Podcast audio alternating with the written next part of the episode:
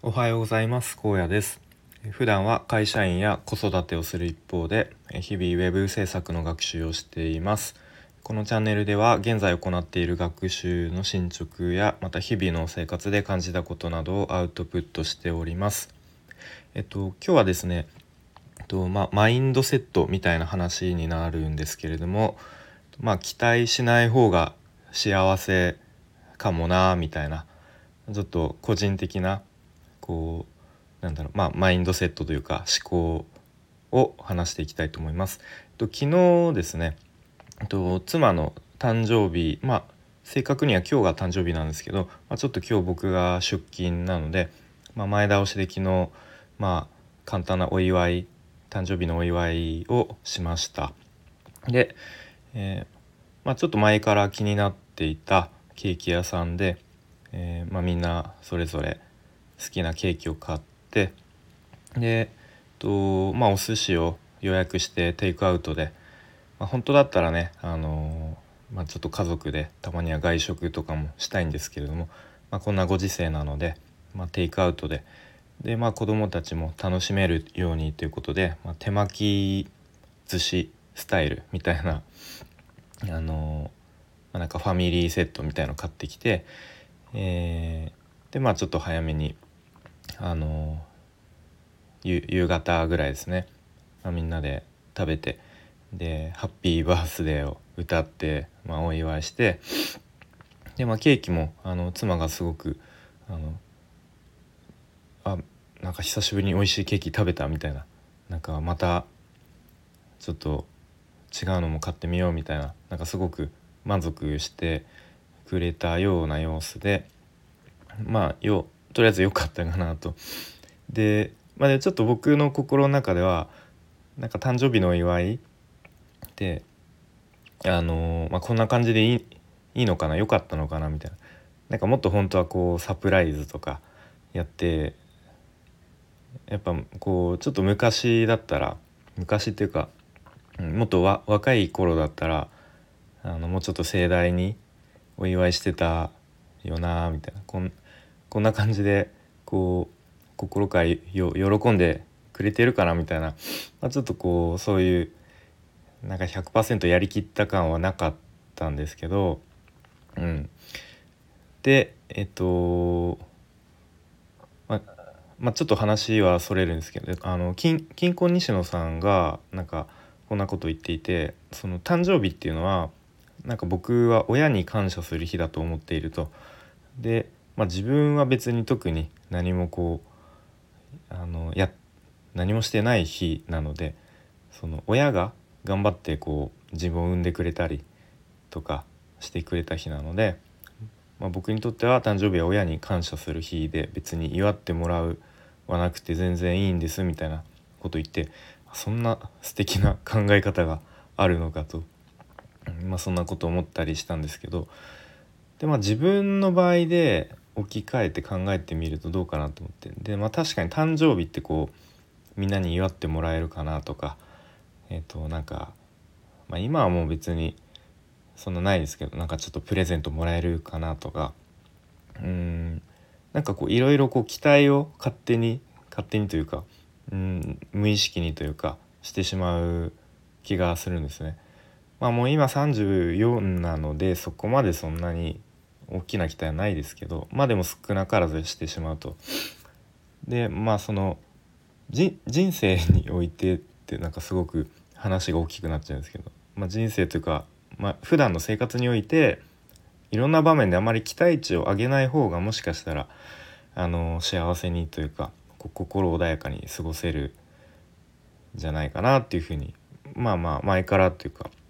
思っているなということに気づきましたね。でまあ例えば、まあ、子供に対して、まあ、大体自分の思い通りに動いてくれないとか言うこと聞いてくれないとか、えー、なんだろうお風呂入ってくれないとか、あのー、着替えてくれない歯磨きしてくれないみたいなでそういうところでいちいちイライラすると。でも、まあ、それってこう自分が勝手にえっ、ー、と子供に対して期待というかこうしてほしいみたいな思ってるだけで、まあ、そもそもこう親の言うことを聞かない生き物なんだっていう前提で行動すると、まあ、そうすると少しはイライラが減るのかなというふうに思いますね。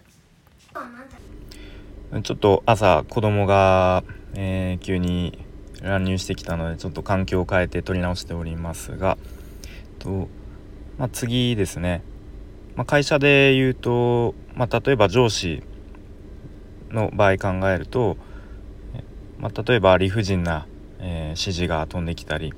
まあ、理不尽にこうちょっと怒られたりとか、まあ、あとなんか、まあ、思ったように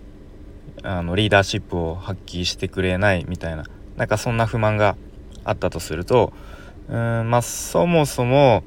まあ、ちょっと言い方悪いですけど、まあ、そこまで有能な人ではないっていう前提で考え考えればうんまあまあまあそこそこそこの そこそれぐらいのレベルの人なので、うん、まあ自分でいろいろと考えて、まあ、判断すればいいかなっていう、えー、ところですね。はい、まあ、あとは、えー、部下についていう考えると、まあ、自分が指示したこととか依頼したことを、まあ、ちょっと自分のイメージ通りにやってくれないとか、まあ、そういう、え、場面があったとすると、まあ、そもそも自分と経験とか知識の量が違うので、えー、まあ、またその仕事に対するモチベーションとか、まあ、その辺の考え方とかも、まあ、人それぞれなので、とまあ、そもそもあそもそもというかうん、まあ、その自分が指示とかを依頼とかをする時に、まあ、誰がやっても同じ結果になるような指示の仕方をするべきかなとか、うん、なんかそんな感じでこうあんまり期待しすぎないみたいな感じですかね。まあ、こんな感じで、まあ、ちょっと日常生活においてこう期待値を上げすぎない、まあ、人に人に対してですかね、うん、上げすぎないことが、うんまあ、幸せに生きるというか、まあ、なんか心穏やかに、えー、生きる過ごせる過ごすことのポイントの一つかもしれないなということを思いましたね。まあなんかそもそも、えー、そもそもみたいななんかこうフレーズ枕言葉じゃないですけど、まあ、そんなことをちょっと心の中で唱えるとちょっと楽になるのかなと。まあ、これってなんか他の言葉でいろいろ言われてるなと思ってまあ自責思考とか、まあ、多責自責でいうところの自責思考とかあとなんか、まあ、僕よく YouTube で、あのー、リベ大の両学長の動画とか見るんですけど、まあ、両学長の動画で原因自分論とか出てましたね。あとはアドラー心理学でいうところだとなんか課題の分離みたいなまあなんかそもそも他人はこうなんだろう変えられないというかまあそういう感じのなんだろう、えー、マインドセットというか考え方でいるとうんまあこう結局自分がこうどう、えー、振る舞うかとか自分の考え方次第だなみたいなまあそんなところで、えー考えていきたいかなと思いますね。でなんか僕グレイが大好きなんですけどグレイの、えーと「ファイティング・スピリッツ」っていう、まあ、ちょっとマイナーな曲があってその曲の一番最後の歌詞に「えーと、生きることは辛いな」っていう歌詞が出てきて、まあ、これってなんかジュディ・マリのユキさんがなんかの会話のふとした瞬間に言った言葉だと確かされていてまあでもこれってすごくネガティブな意味じゃないないと思ってて多分、まあ、そもそも人生っていうのは辛いっていう前提に立って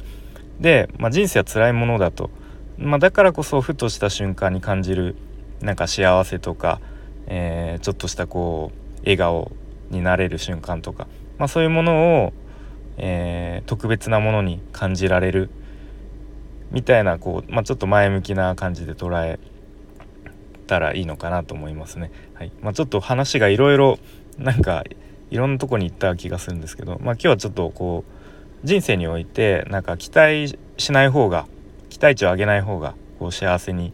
えー、心穏やかに生きられるのかなっていう、まあ、そういう風にこう自分の考え方とか持っていきたいなと思いました。はい、ということで今日も聞いてくれてありがとうございました。